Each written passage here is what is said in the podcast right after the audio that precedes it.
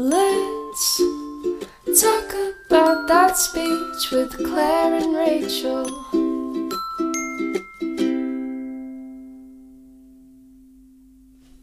Another day is here, and you're ready for it. What to wear? Check. Breakfast, lunch, and dinner? Check. Planning for what's next and how to save for it? That's where Bank of America can help. For your financial to dos, Bank of America has experts ready to help get you closer to your goals. Get started at one of our local financial centers or 24-7 in our mobile banking app. Find a location near you at bankofamerica.com slash talk to us. What would you like the power to do? Mobile banking requires downloading the app and is only available for select devices. Message and data rates may apply. Bank of America and a member FDIC. Hey everyone, and welcome back to the Let's Talk About Speech podcast. I'm Rachel. And I'm Claire. And we are back for another episode. But before we dive into that, Claire, did you have a good weekend? I did. I actually was a part of this really cool volunteer project, actually, just earlier this morning. Um, and it basically is something that builds playgrounds for kids that have cancer. So it's pretty sad, obviously, but um, it was really cool in the sense of we all got together, even though it was really hot out. There were like 20 of us, mm-hmm. and we just built this really amazing wooden playground for this child who has been isolated for so long. Oh. The program's called Roc Solid, R O C, Roc Solid. It's an awesome foundation if you want to look into it and see if there's some somebody or some program around you um, to help out with because I think it's a really, really cool program. So I just wanted to give them a shout out because it was awesome. I would have cried the entire time. Um, yes, they came out. We actually got to see him see oh. the playset. And it was, yeah, I bawled. It was, I cried because he was so happy. And it was a happy yeah. cry, definitely. Yeah. But also, his mom gave a little speech, and that was just like heart wrenching. And he's only four. So yeah. Oh, just a little guy. No it was very cool though a very cool experience for sure. That's awesome. Well that that beats what i did. I um, just kind of hung out with family yesterday. Nick's parents came over for dinner. We hung out with henry. And then today i went and saw my nana again with that's henry. fun. so i feel like everyone just in quarantine though. We're still like you know yeah. confined for the most part but yeah i also feel like everyone just wants to see henry and not me but I feel like that's how it is when you have a kid though. yeah, for sure. So, all right. Um, before we dive into today's episode, we did want to say thank you so much for such an awesome response and feedback from our last episode, which was addressing sensory needs and we did have a couple people reach out with ideas or questions, one of which was a dental student that was interested in some ideas to help children out when they come to the dentist and how to deal with such an overstimulating environment. Which is so cool. I never even, well, I mean, I do think of that because the dentist is a hard place to be, right. but I never really thought of that in sensory needs terms. Like, I thought that was such a cool question we got. Yeah. And I love that she found us on mm-hmm. Instagram, which is yes. so cool. So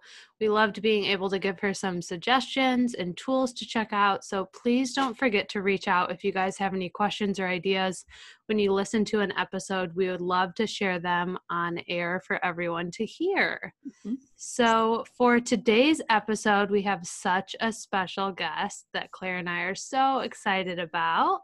Um, Jenna Castro Casbon, the founder of the Independent Clinician. Yes, we are so excited. We can't wait to hear from her. Uh, Jenna has been such a mentor and inspiration in the process of creating both of our brands. So, Rachel and I individually um, at, with our business and then together with a podcast. So, I was part of the May Plan Your Practice in Five Days Challenge. And I think Rachel was also part of that. Prior mm-hmm. to that. She has one every month, um, that five day challenge in each month. So we both have been a part of those. And I don't know about you, Rachel, but it like moved me, totally. like shook me to my core. It was so inspirational. Yeah. And just again, physically got me moving because it got me moving into actually making this practice. And it pushed me to stop waiting for the right time and just do it. And um, we'll hear a lot of that from her coming up. But that's kind of really what it's about is giving you that confidence. So SLPs listening, I want to be clear before we dive into all of this that private practice does not always mean you have to drop your day job and start up your own full running business, although it definitely could and it should be the ultimate goal eventually. But it does not need to be that right away. For both Rachel and I, our private practices are a side hustle, as Jenna puts it, which I love that term. Uh, we have a full time job, but we also see clients under our private business name so that it's legal. So, this is how you see clients on the side. And I'm sure you've heard of that, but you also need to make sure you protect yourself to make it legal. So, that's where the private practice comes in and owning that business. So essentially, it's like having two jobs, except with this one, you get to be the boss and you get to be in charge of how many clients you see, what you charge, all of that, which I think we all could use some of. Totally. So parents listening, if you are a parent and you're listening, um, I hope that you will also get something out of this. We want to be a resource for you when looking for speech therapy for your child, and we want you to know your options. The unfortunate truth is that a lot of clinics and hospitals have wait lists, and the wait lists are really long and they don't move very quickly, especially during COVID. I feel like everything has just been completely stopped. It's and kind of on hold. Yes, and Yeah. it's so unfortunate and my my hope for you as a parent if you're listening is that you might try and seek out some private practices instead because these clinics are just not moving quick enough. You know, in the meantime your child is going through such crucial years and you don't want to miss out on those milestones. So, my advice will always be to not wait. You, as a parent, know your child. Listen to your gut and seek out services for them sooner rather than later. And I'm not saying this to scare you. I'm just saying it because, you know, action needs to be taken. We can't see change unless we start moving. So if you need help finding resources near you, please contact us. We would love to help. Sometimes we have just a better way of searching for things than you do. So even if it's not our state, maybe we could really help you find some other resources. So please contact us. When you need mealtime inspiration, it's worth shopping Kroger, where you'll find over 30,000 mouthwatering choices that excite your inner foodie. And no matter what tasty choice you make, you'll enjoy our everyday low prices, plus extra ways to save, like digital coupons worth over $600 each week. You can also save up to $1 off per gallon at the pump with fuel points. More savings and more inspiring flavors make shopping Kroger worth it every time. Kroger, fresh for everyone. Fuel restrictions apply. So, without further ado, Jenna, welcome to our show. We're so excited to have you. Thank you for coming. Oh, thank you for having me. I'm so excited to meet you all and get to talk to your audience. Yes. Well, why don't you go ahead and tell us just a little bit about yourself and kind of what you do and why you started? Yeah, great question. So, um, my name is Jenna, obviously. Um, I help speech language pathologists build successful private practices through my company, The Independent Clinician. So, I help speech therapists who maybe either have always wanted to start a private practice or for whom maybe an opportunity has fallen to their lap and they're scrambling to figure out what they're going to do next. Um, establish a private practice that works for them and for their family and for their season of life. And I've been doing this for, gosh, about 12 years now. And I estimate that I've helped over 10,000 SLPs start their private practices. That's So awesome. it's awesome, right? It's fun. I really like, you know, I never really thought I'd be doing this, but I really like the idea of like reinventing yourself every now and then. Mhm. So um, this is something that I've become very passionate about, and um, I don't know, I love doing it. So so why not do more of it, right? Definitely. Yeah, I agree. That's awesome. So, why don't you go ahead and kind of roll through the um, five step process on how to start a successful private practice? Great. Okay, so a lot of times um, SLPs say that they're interested in starting a private practice, even seeing a couple private clients on the side, but they don't know how to start. And SLPs tend to be like a little bit more type A rule followers, like what Totally. the steps are, right? Speaking to the crowd here. Yep. and so people don't want to make a mistake, right? So what I developed over time was this five step process that people can go through and that I think every successful private practitioner has gone through and needs to go through in order for this to be successful. So Um, every step in the phase starts with the letter P, right? Because SLPs love that kind of thing. Yep. Um, so I'll go through this, the steps um, like all together, and then I'll break them down one by one quickly. So the um, five-step process. The first phase is picture your private practice, then protect your private practice, promote your private practice, get paid in private practice, and then prosper in private practice. So nice, easy to follow. Mm-hmm. The first two steps are really about laying that foundation down. And then the last three steps are about like building upon your initial vision. So in the picture phase, before you are going to do anything, like before you would build a house, right? You need to have a vision for what your house looks like, and you hopefully are going to, you know, consult an architect and whatnot. So that's the picture phase where you're really thinking about, you know, what kinds of clients do I want to work with? When can I be seeing clients? A lot of these are WH questions too, right? So, like, who do I want to mm-hmm. see? When do I want to see them? What services do you want to provide? Where do you want to actually see these clients?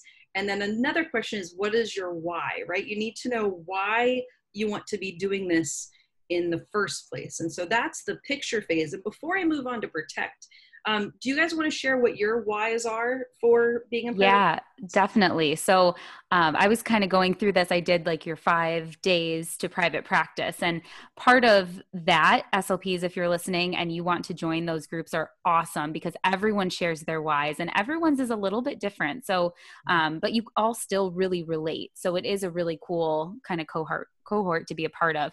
Um, but my why is I had been having a lot of experiences in the outpatient clinical settings and the wait lists are just obscene. And I know that you guys know that. Parents, I know you know that. These wait lists are unbelievable. And I was getting so frustrated because I felt like I couldn't help as many kids as I wanted to. And even the kids I was seeing, I was back to back to back to back. So I was 30 minute session, 30 minute session, 30 minute session. And I felt like I didn't have time to help the kids as much as they needed to be helped. And I was like, there's got to be another way. And that's kind of what really pushed me and why I wanted to start something on my own.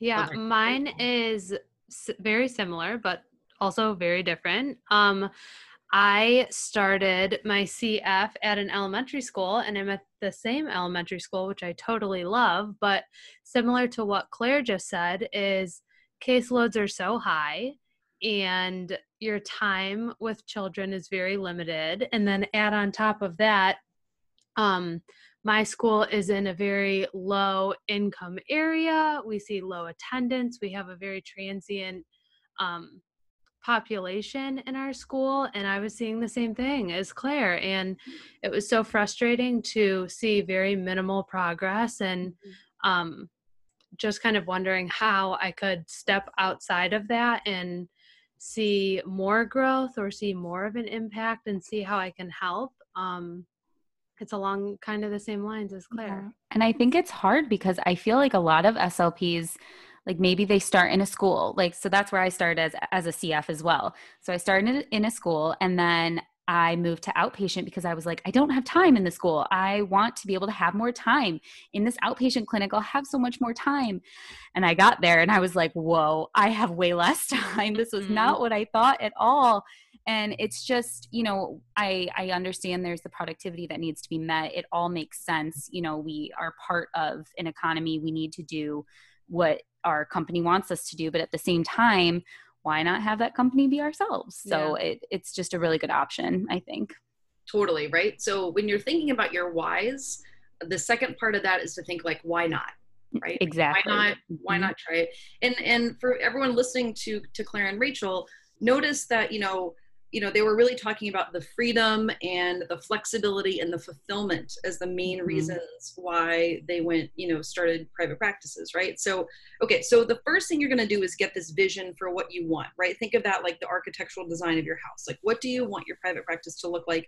And know that it may change over time. Eventually you might want a big you know brick and mortar clinic with employees and you know all that kind of stuff but you might you know my advice is to start small and usually on the side of a regular job so that you can keep your you know steady income and benefits and whatnot until you start to grow okay So we've we've pictured our private private practices. Now we're going to do the phase of protect your private practice, and this is where you get your ducks in a row. Who listening likes to get their ducks in a row? All of us. Yeah, Everybody's yes. raising their hand, even in their cars they're driving. Right. Everyone wants to get their ducks in a row, right? So this is the part where you're going to get those necessary legal, financial, and professional protections to make sure that you are safeguarded as you're starting, right? So this is where you're going to get liability insurance, a business license if that's something that your town requires, making sure that you know what kind of documentation that you're going to use.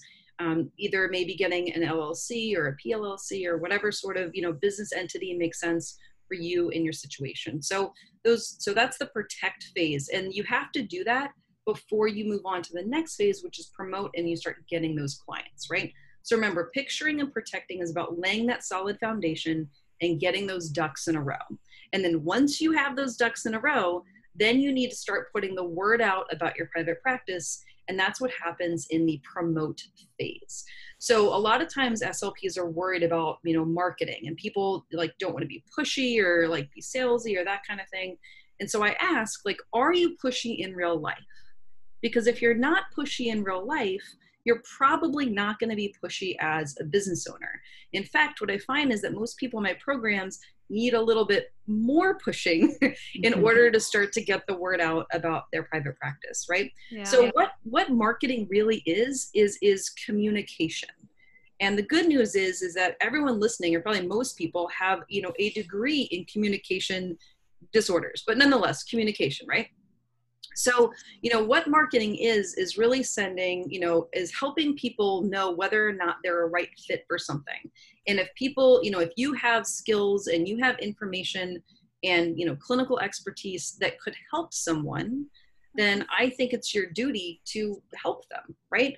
And, you know, and just like Claire said, like, why not help them like for yourself as part of your own company versus, you know, uh, another company um, that's going to limit some of your your freedoms and and take like a bunch of the money right yeah. Right. so like realistically so Right. okay so so that's the promote phase and like it's not really about glossy logos or like you know perfect colors or that kind of thing it's really about making sure that the people who need your services know that you exist know that you're available and also understand how it is that you can help them or their child or their family member right and one of the, the coolest things I just want to say real quick is this. someone in my program last week, or maybe two weeks ago now, got their first client in a Subway restaurant, right? Like $5 footlongs and whatnot. What?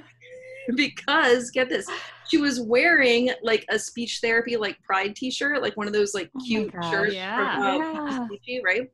And so this mom came up to her and said, "Oh my gosh, like, are you a speech pathologist? Are you, are you or anyone you know giving services? Because my I have a child with autism who's going without services right now. Like, could you help them?" That's amazing. I love that. And she was like, "Yes, I can." And that was her very first private client. How cool is that? That's so Right? Well, and how cool that she could say, Yes, I can, you know, that she had that opportunity. That's awesome. Exactly. Yeah, because you just never know when like the universe is going to present people again who need services. And like right now during coronavirus and whatnot, like there's so many people who are going either without services or without quality services. And there are speech pathologists who like either like want work, need work, you know, mm-hmm. have extra time, or certainly have the expertise to be filling that gap. And Right. honestly, I feel like you find people from totally unexpected places. Like you just shared the subway story, but when I like officially launched my private practice, I just shared it on Facebook just as like a want my friends and family to know kind of thing. And just from that post alone, my email was Mhm. flooded with I need an evaluation, I have this concern, even if it didn't follow through to an evaluation or therapy, I was still able to provide like a simple consultation on this is my recommendation. This is what I think from a professional standpoint. And if you seek it out, that's awesome. If it's not the right time, that's okay too. Right. And there's so many that Facebook is just the best resource, honestly, out there. I feel like because you already have your group of people that trust you and then they get your word out to their group of people that trust them and it's like a ripple effect. And because rachel i agree i got a bunch from doing the same thing and it's kind of crazy how easy that is just to get your name out there. Yeah. And yeah. then even building on that like there were people that contacted me that didn't live in michigan but still wanted me to service their children. And unfortunately i'm only licensed in michigan. I can only you know those are my boundaries but how easy claire's in virginia and mm-hmm. i could pass someone over to her because we knew each other you know exactly like and i've been the like same that. yeah i've been the same way like people from michigan contact me so i'm like nope i can't but i have someone awesome that can yeah which is so cool about having you know a field of speech pathologists that are in private practice that you can refer to i think that's awesome yeah, yeah and was that pushy on either of your ends no no right, right? it was helpful yeah. right? right. A lot of times I think people are mistaking not wanting to be pushy for just you just have to be helpful. Like people have to know right about your services, right? Okay, right. so so now we've talked about the picture phase, we've talked about protect, and then we talked about promote. So the next one is get paid. Now this is the part that sometimes people get a little bit nervous about because people have like funny feelings about money. But the idea is is that you know you have a master's degree and I want you to earn like it. If you're feeling like you're not currently earning like it, then it's up to you to figure out how to make that happen because it's probably not going to happen on its own or it's going to happen over a really long time as you're working up you know the steps or the ladder or whatever they have in your current um, you know job setting. So the most common ways that people are paid for private practice is private pay um, private health insurances medicare medicaid and then also school contracts. And it doesn't matter which of those or a combination of those that you pick. You know, you could start with one and then move into something else. I often recommend that people start with private pay because I think it's cleaner and easier, even though sometimes it can be harder to find private pay clients. Mm-hmm. But what I want people to do is try to start that way and to ride that private pay train for as long as you can. And then as soon as it's not working out as much, then you got to figure out, okay, do I want to do insurance? Do I want to do Medicare, Medicaid, or school contracts? But that's really when you're starting to more be growing. Now, the other thing that you know people want to know is like, what's the going rate in Michigan? What's the going rate in Palm Beach, Florida? Like, yeah. I don't know, and I don't think that there is like or shouldn't be a going rate, right? I believe that you should be pricing your services based on the value that you provide in terms of like your number of years of experience your level of expertise you know if you if you hear that the going rate let's say you live in manhattan or something and you say the going here the going rate is i'm making this up everyone listening let's say you, you, hear that it's 150 an hour right well maybe you graduated like three weeks ago and mm-hmm. you're trying to charge 150 an hour but the people who are actually charging that like ha- have 20 years of experience right, right. so I, I really don't think that it's a good idea to base on anything other than you know what you feel comfortable doing based on what your level of expertise and whatnot is right? I also want people to know that you have to pay taxes on this. You have to track your income and you have to pay taxes. I teach people how to start legitimate businesses not like under the table babysitting money kinds of operations right? You are running an actual legitimate business that you are going to be making some solid income in and so you want to be able to track those that income and also take tax deductions that are very allowable by the government and you know as a business um, and that will help offset your income so that you can pay less taxes. So that's something else that i help people to do. Right. Um, so that's the the get paid portion. Um, and then for anyone else who's listening there's just one more thing i like to throw out there. If people think like oh i love this so much you know i love being a speech pathologist so much i would do it for free. Well you have done it for free, like for a long time, right? Anytime that you've worked without getting a raise or any sort of a bonus, anytime that you worked on the weekends or done, you know, IEPs like at night when you weren't getting paid for that, worked over the summer, bought materials or CEUs that you weren't reimbursed for, you have you've worked for free, right?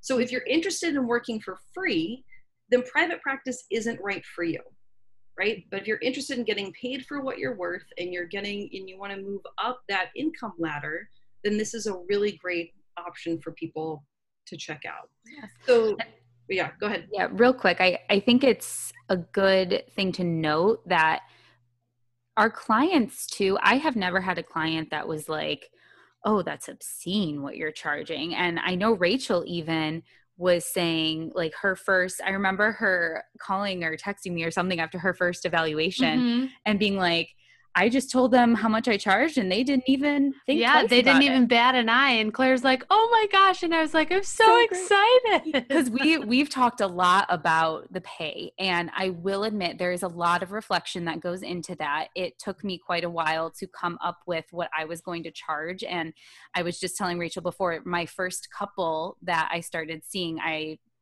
lowballed it too much and I regret it because I think they probably would have paid more. Um, but it is what it is. And now, you know, I do have a kind of final that I charge, but it does take some reflection and it's hard because we're not salespeople, so we feel we feel guilty, but we shouldn't because, like Jenna said, we have a master's degree and we are totally qualified for this, and we're providing a service. The other thing is, so I feel like as SLPs and like with our profession, by nature we're people pleasers mm-hmm. and when running your own business the reality of it is you're never going to please everyone so there are going to be people that hear your prices and say sorry i can't but there's also going to be a lot of people that it's totally doable or like claire just said i told her they didn't even bat an eye and they're like okay let's do it yeah. so yeah. yeah absolutely and I've, i have people who are in some of my programs so on their website for example list their prices under a little tab that says like investment right oh. so like oh. what your mm-hmm. investment is mm-hmm. and so i think it's all about how you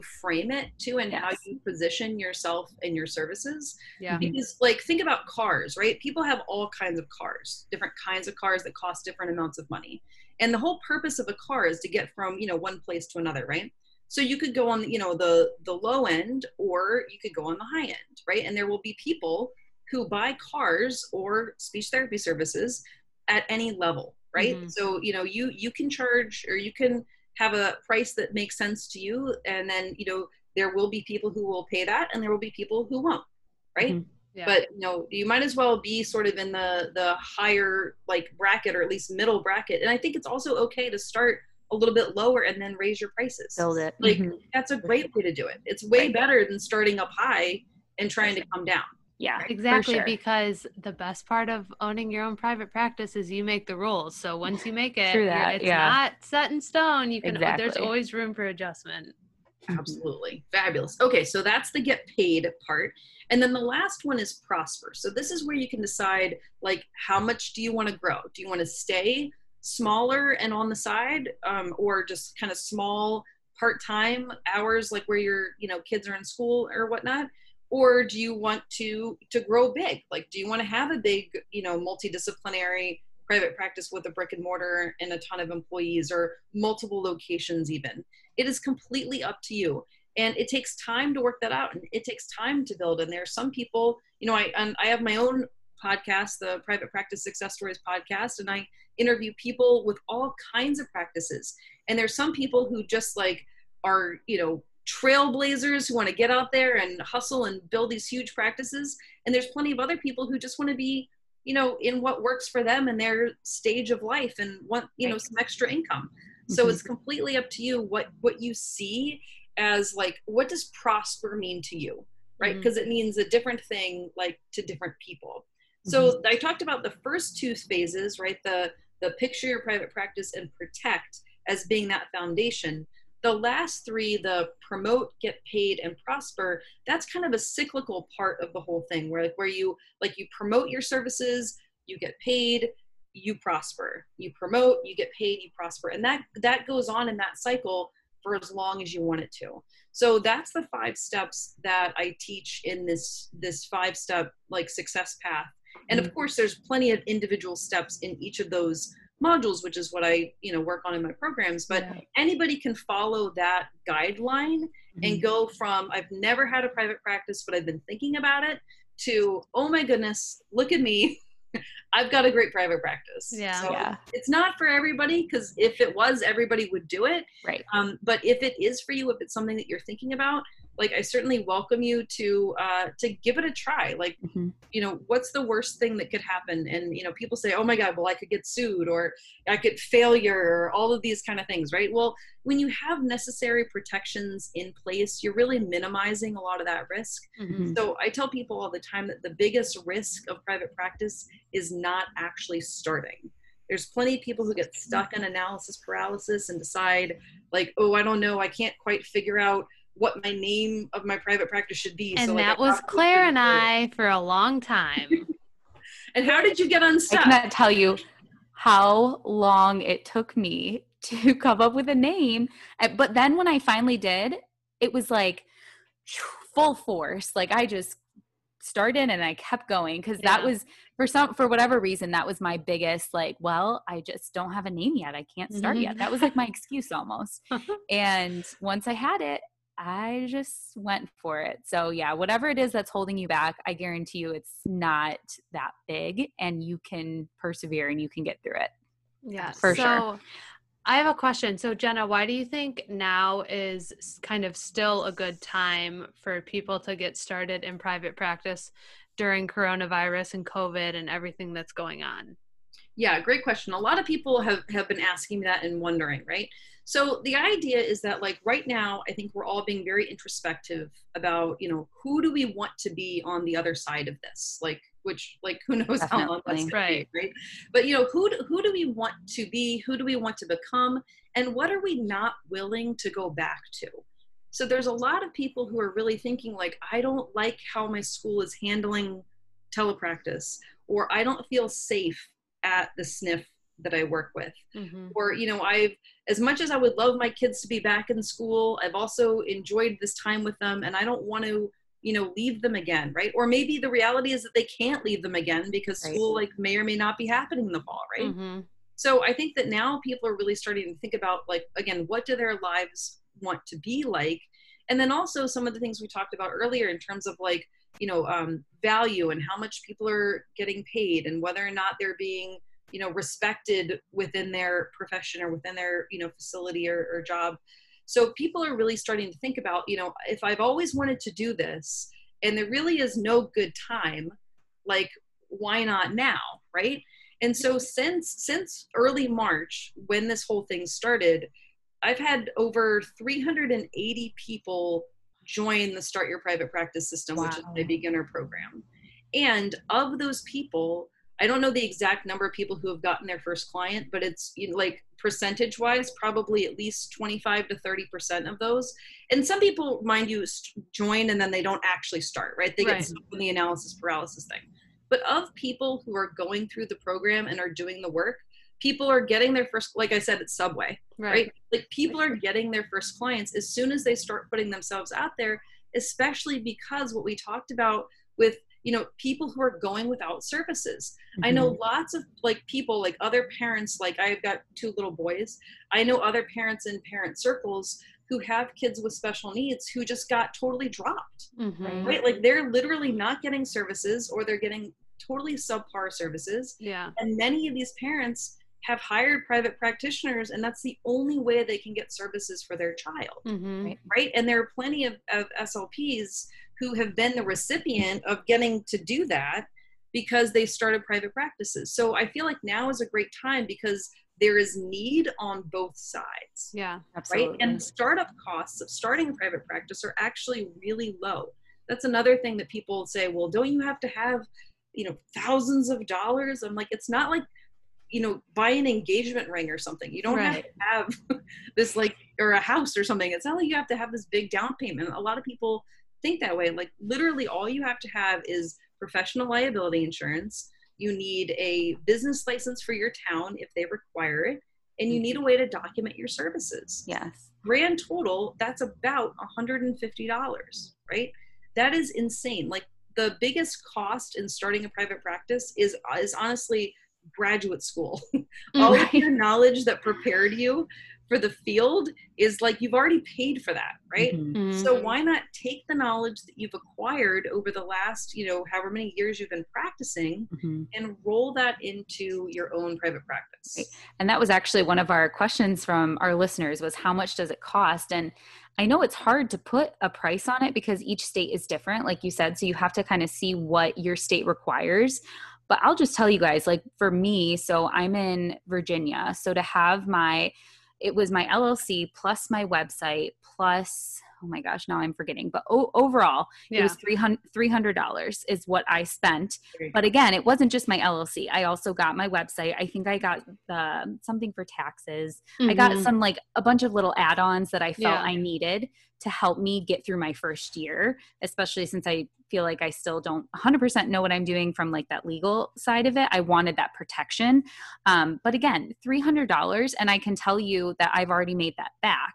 Yeah. So it's it's really not as expensive. I, I feel like when you hear private practice, you think it's going to be this big business. So you think it's going to, you know, be this really big cost. But like Jenna has been saying, it doesn't have to, you don't have to rent a space right away, especially now. Telepractice is what everybody is expecting anyway. So you start here and then you build on yeah. it and you grow. I feel like a lot of people hear private practice and they think like big town brick and mortar because right. I know I mentioned earlier that I had posted on Facebook when I was like official and launched it and I had several teachers from my elementary school te- text me like you're leaving what you didn't tell me and I'm like no no no it's my side hustle. Our side hustle. Yeah. Yeah. yeah. Well, so, yeah. So, so you don't have to be big. And then the other thing that I think people think is that you have to wait a long time, right? Or you have to have like 15, 20 plus years of experience to get started, right? So I think that that comes from some of that insecurity about like feeling like you need to be an expert, right? Mm-hmm. So you can either take two paths on this. Either you can wait to become an expert, which like what does that even mean? first of all and how long could that take right there's so much that we're always learning about the field it could be 20 that that's like 20 years until you become like an expert right or you can become an expert as you're building your private practice right so i'm a big advocate for starting younger and starting like today tomorrow whatever like now and mm-hmm. then building that private practice as you're also building your clinical expertise over time. If we were to look at this on a graph, right, you could see like either waiting for a really long time and then starting, and then you're like kind of going up, and then by that time, you only have like a couple of years before maybe hopefully you retire, or you can start early and that that line is just going to grow up and up and up as both your income goes up and your level of experience goes up. So if you're wondering, you know, again, when is the best time to start? Like now. What are you waiting? Why not? Yeah. Mm-hmm. Totally couldn't have said it better myself. um, so, we do have a bunch of questions from our listeners about all things private practice. And um, in your Facebook group, Tala had asked, she said, I'd love to hear about the steps necessary to take when shifting from a sole proprietor to hiring a contractor. And then specifically, she put like the legalities, forms, preparations, etc. Yeah, good question. So, the first thing you that you would want to do is to make sure that you have enough volume to have that independent contractor come on in your in your practice right? Because the independent contractor is going to want to have a certain number of sessions. So you first need to make sure that you have the need for those sessions. So that's like first and foremost. Mm-hmm. the next thing that you're going to want to do is to really make sure that you want an independent contractor and not an employee there are very specific guidelines from the IRS that need to be followed. And there's a big difference between independent contractors and employees. And not a lot of SLPs know that. And there have been several SLPs who have gotten in trouble. And again, we're all about trying to, you know, not have trouble, not have fines and whatnot. So there's a document from the IRS that clearly delineates what is an independent contractor and what is an employee to make sure that you're really hiring the right kind of person okay? Mm-hmm. um, you obviously need an independent contractor agreement right? You need a form a legal form for people to fill out that that they sign and whatnot so that they know again what the expectations are you know what the expectations are. For example independent contractors have to have their own liability insurance. There's all kinds of things that you are like either not responsible for or that they are responsible for and so you, that needs to be clearly delineated Mm-hmm. I would highly recommend hiring a lawyer and helping them go over the form. Yeah. I do I do have a form like an independent contractor form, but I still recommend that people make sure that they are you know because different states also have different rules. Not only is there the irs but there's also different like rules state to state. So i think it's awesome. I think it's great when people get to the the space that they're able to to hire more people. Like woohoo way to go. Um, you just want to make sure that you're doing it the right way right. And that's why there are lawyers and accountants out Mm-hmm. there that are paid for that. That's their expertise. So it, in my opinion i totally agree. If i if i'm at that level i'm going to want somebody in that expertise to help me because Yeah. we can't be experts on everything. No and we shouldn't right? We should be experts on our thing and let them be experts on their thing. Exactly for sure. Yeah. so on our instagram account one of our followers and actually a friend of ours asked how do you get enough clients to be profitable? And so that's i think a huge concern not even just a question but a concern with a lot of slps going into private practice is how can you be profitable so jenna i'll let you have that first input and then rachel and i can weigh in on that also Yeah. So profitability is about having more income than expenses. right So if you keep your expenses low, you can be profitable like from almost off the bat, right? So like Claire mentioned that it costs about $300 for her to get started, right? So assuming I'm I don't know what you charge, but let's just pretend you charged $100 an hour, then you mm-hmm. will you would have paid off those expenses in 3 sessions, right? Now you also have it actually probably is more like 4 because you also have to set aside money for taxes, okay? But then starting on her 5th session, all of that money would be profit, right? So what mm-hmm. you have to figure out is, you know, what are your ongoing expenses, right? So let's say you are going to have clinic space and let's say you really luck out and you find some really cheap clinic space in like a church basement or some sort of an office park where you sublet space from somebody else, right? So let's say that costs you like 500 bucks a month, right? So you have to make sure that you are having enough volume of clients in order to cover those expenses. So as long as you are keep, or running a lean operation, meaning you don't have a lot of expenses as you're first getting started, Mhm. the chances of us being profitable from the very beginning are very high. Unlike nearly any other business that you would start, that you would need a huge business loan or that you'd have to pay. Like, let's say you wanted to have like a, a retail store or a coffee shop or anything like that. Think of how much money you'd have to pay in rent, in furniture, in merchandise, in all kinds of stuff, right? Like, it would take you literally years to be profitable where Mhm. we can be profitable from almost the very beginning as long as you keep your expenses lower than your income. Mhm. And I think, like we've been saying, it doesn't necessarily have to be your full time job right away. So you make it your side job for right now to make sure that you can be profitable and that this is something you actually want to do. And then you get bigger and make more profit and possibly get a bigger space, etc. Um, but it doesn't have to start that big right away. You don't Yeah. have to like take out a loan and stuff like Jenna was saying. So it, it really can start way smaller than that. Yeah. Yeah, especially if like right now with COVID going on, teletherapy is huge Yeah. and um like assuming you have a computer and internet and all of that, the kind of startups or costs or to be profitable profitable isn't very And boom cards are take a lot. free. Yeah, Yeah. all the free resources online. It seriously makes it so easy, you guys. Yeah. Um, another question we got is related to insurance companies and whether or not you're contracted with them. So I know that you need to be credentialed with each company or panel, but can you kind of shed some light on how that process goes and where's to where to start? Because I've attempted and it's a nightmare. Yeah it's a little bit tricky. So so here's the so i talked about earlier how i advise people to stay with private pay for as long as they can right? Mhm. but if your market just you know won't quite allow that or if you feel like you've tapped out your private pay people then becoming credentialed with insurance companies is the next step. So here's like a fun hack that i recommend. So if you are a, a kid person join a couple of parent facebook groups and ask in the facebook group hey i just moved to t- i mean you could lie about this or not but hey what what insurance do you plan do you use Mhm. or something like that. I'm thinking about changing insurance plans. Which plan do you use, right? And because all of these people are parents, they're going to comment the name of the insurance plan because you want to make sure that you're you're signing up with a very common plan, right? Mhm. Because you know not every plan is like popular in every area, right? So that will at least help you decide like which plans are the most popular. And if you work with adults, you can do the same thing, but in like a, you know, general Boston group or Mhm. Milwaukee or like wherever you live, right? You just want to see what are the most popular plans in your area. Then you go to the website of the plan. So let's just pretend we're talking about Blue Cross, okay?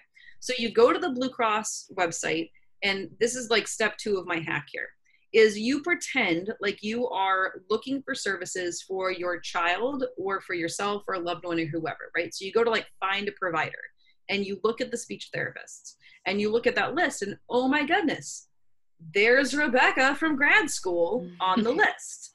And then you call Rebecca from grad school and you say, hey, it looks like you're credentialed through Blue Cross.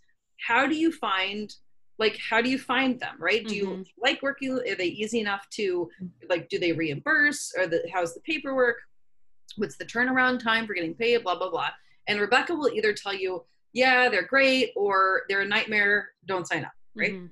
so that's like how you should figure out like what are the top at least two or three companies that you want to be credentialed with Mhm. now, step three is to actually fill out their paperwork and get credentialed. So every single company is going to have different like applications and whatnot. So you can go with this two ways because sometimes it takes a while for people to get credentialed. Depending on the company, it could be like three weeks to like three months. Like mm-hmm. there's a lot of variability and and whatnot. So either you can go the path of signing up for one at a time and like learning that system and learning how their reimbursement is and like learning the process and like nail one before doing the others or you can have more of like a shotgun approach and, and be like okay i'm going to sign up for all three not knowing exactly which one's going to come through 1st but mm-hmm. then if they all come through at the same time recognize that you're going to get a bunch of referrals because all of a sudden you're on the website of three different insurance companies and there's mm-hmm. going to be a whole bunch of parents or you know whatever family members who are looking for your services. So insurance is a really great way to grow but you also have to be prepared that when you actually get credentialed with those companies you're going to get calls so Mhm. you want to make sure that you're ready for that right so Right. i think insurance is great it's a great way to grow but there really are like a couple things just to be aware of as you start taking it on Yeah, and I know another thing is so I'm not credentialed with anyone. I'm private pay only right now, and I know um, some of the parents of the littles that I'm working with, their insurance companies will reimburse 50% for out of network providers so they can still get some reimbursement. So that's I think that's always worth looking into. Or their HSA or FSA accounts. A lot Mhm. of time, I've had, I have just one family right now that uses that. Yes, so do I. Um, but because I'm a business and because I'm credentialed in that way, you know, I'm providing a speech service, so it applies for their account. So they're paying me through that Yeah. business account. Yeah, absolutely. So so the first thing that Rachel was talking about is called a super bill too. So it's like an Mhm. itemized receipt that you give that you know says like the codes and everything else and the dates of service. And then the families, it's like up to the families to get reimbursed, right? Yep.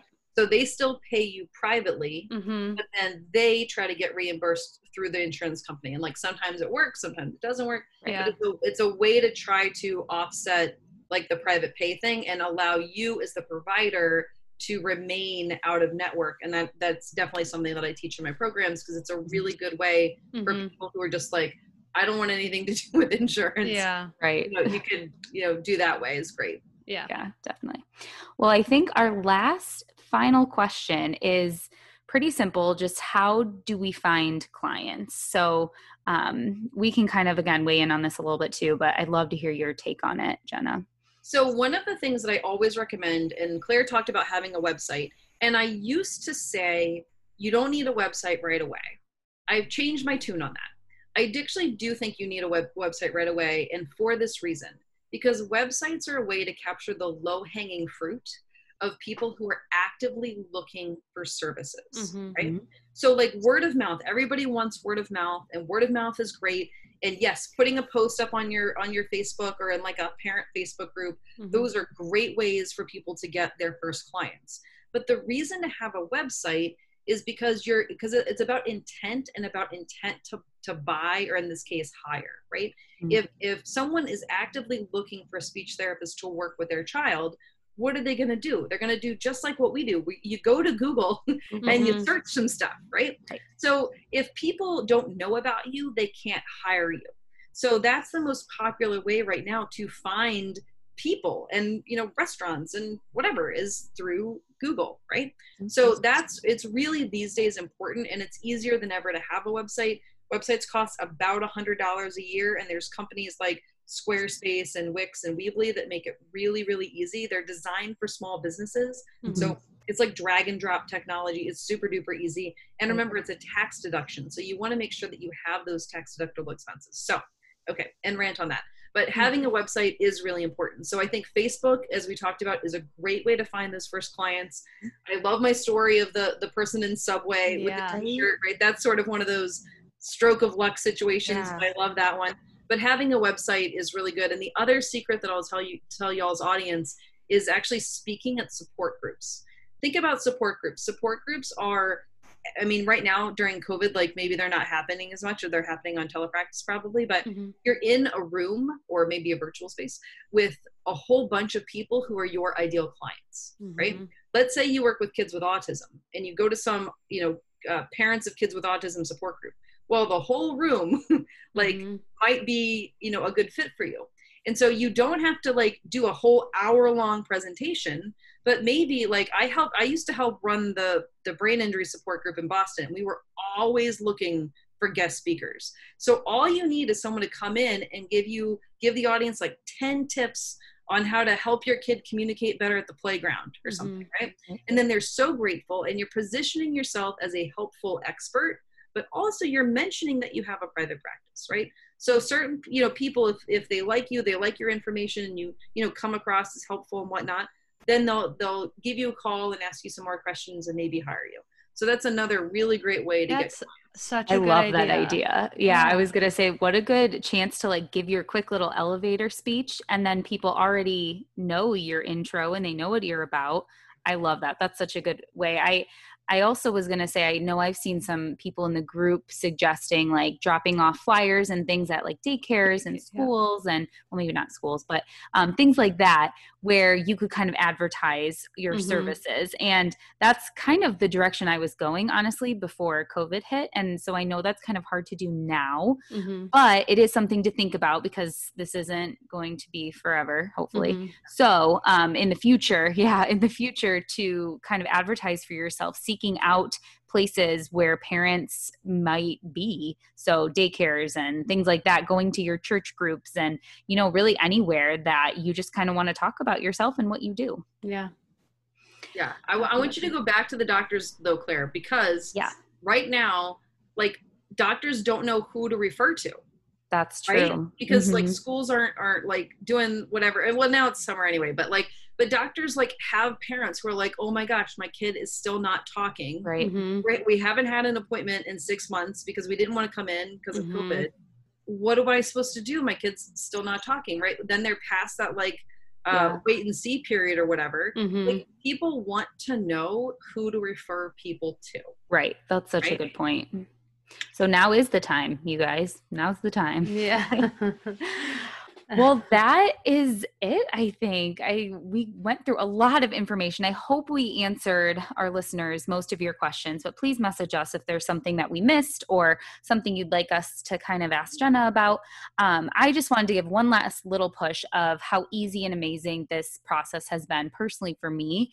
Um, i know that it's super scary and it seems really un- unrealistic at first. I've been there. I honestly for two to three years ago, I remember sitting at my computer for like a whole weekend, almost week straight, and just Googling all these things. And I made lists and maps and bookmarked all these pages for private practice. And Jenna, I found you, and I had all these resources. And then I stopped, and I'm not sure what happened. I probably just got busy or scared or self conscious or something. And I just didn't push through it.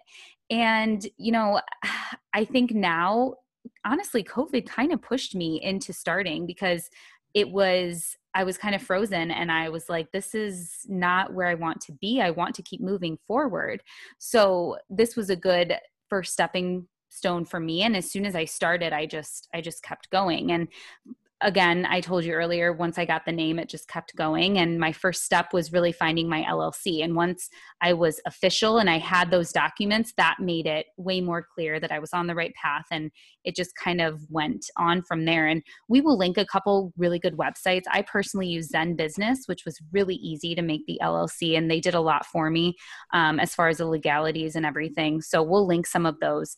But again, that LLC is a really good motivator because you see your name with the business and LLC behind it and you just feel really legit and it really helps push you I think. So also telling people was big for me too. So posting it on my Facebook group and telling my family and friends, it held me accountable because now they ask like, "Oh, how's your business going?" and mm-hmm. I get to tell them. So that's really cool too.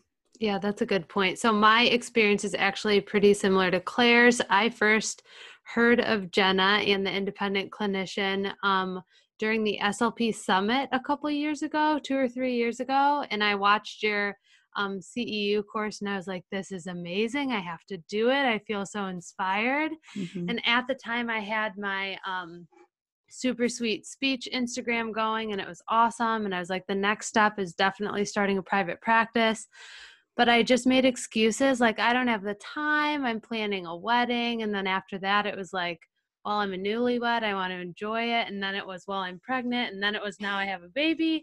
And it just kind of, kind of all snowballed into a couple months ago when COVID started, something kind of clicked, and I was like, now's the time. I have to stop waiting because I'm never going to meet these goals that I have for myself. And um, I just took action and I used all the same steps as Claire did um, with ZenBusiness. Like Claire said, she will link that on our page. And it just made the whole process so easy. It's way less intimidating than you think it is. Honestly, the hardest part is starting. Exactly. And it's, I know it sounds easy for us to say that now, but truly it is so, so much easier than you think. And it's so much more doable than you think. Um, and a really good resource is Jenna's Facebook group, the SLP Private Practice Beginners, I think is what it's called. I, I kind of botched it, sorry. No. Um, but that is such a good resource because everyone's in the same spot. So, you know, Rachel and I are lucky to kind of have been going through this together. However, there is a whole i don't know how many people are in that group thousands so 17,000 oh my gosh 17, that's insane so yeah. think of how many slps there are odds are there is someone in your state that can give you step by step information of what mm-hmm. to do. So, how cool is that? You have a whole family of 17,000 SLPs just helping you. Um, and then Jenna also has a bunch of other really great resources. Um, like she said, she has her podcast, she's on Instagram. So, find her, follow her. She's awesome. And truly, Jenna, you have been fantastic in yes. Start us starting all of this. Like you have been such a major part of it and we just met you today. So even without meeting you, it has been a really really good road with you. So thank you. Well, you're I'm just I love doing this, right? I love like helping people become better versions of themselves mm-hmm. whatever mm-hmm. that means right so right. earlier y- y'all were talking about i think rachel was saying about you know you know she was a newlywed and then she mm-hmm. had kids and blah blah blah so like you can either like let your kids or whatever your circumstances be the excuse mm-hmm. or the reason mm-hmm. why you do this right and so the two of you it sounds like have really taken you know with the situation with covid and everything and turned it into the reason why now is the time to get started so you know thank you for having me on the podcast if anyone has mm-hmm. any questions or anything um, you can reach me on instagram at independent clinician um, or is it all right if I give a freebie to your audience? Yes, go absolutely. Yeah. Fabulous. Okay, so I have the private practice roadmap. So people can check that out. It's just startyourprivatepractice.com backslash freebie. Um, and then the other thing she mentioned my podcast, hop on. It's the Private Practice Success Stories podcast. And I interview private practitioners from around the US and actually the world. I've had people in Canada as well as women in Bali who was doing telepractice from Bali. Wow, awesome back before telepractice was cool. Um, but it's just nice to hear all the different kinds of private practices out there. So, mm-hmm. you know, clearly you're a podcast listener if you're listening to this podcast. So, Private Practice Success Stories podcast should be your next listen because then you get to hear what other kinds of private practices look like Mhm. and then you'll just hear people's stories and then it'll sound just like claire and rachel and you'll be like oh my gosh if they can do it i can do it too and that's what i want your take home message today to be Yeah. Absolutely. Thank you so much, Jenna. Awesome. This has Thanks, been so Jenna. fun. thank you so much for having me Bye. Well, that wraps up this episode. Thank you guys so much for joining us again. And as always, you can find me, Rachel, on Instagram at Super Sweet Speech. And if you or anyone you know is in need of speech therapy in Southeast Michigan, feel free to email me at speechissupersweet at gmail. You can also follow the Let's Talk About Speech podcast on both Facebook and Instagram. So make sure you give those a like and a follow. And do not forget to check out our website, Let's Talk About letstalkaboutspeech.com. And you can find me, Claire, on Instagram at kindly underscore speech or my Facebook page, Kindly Speech LLC.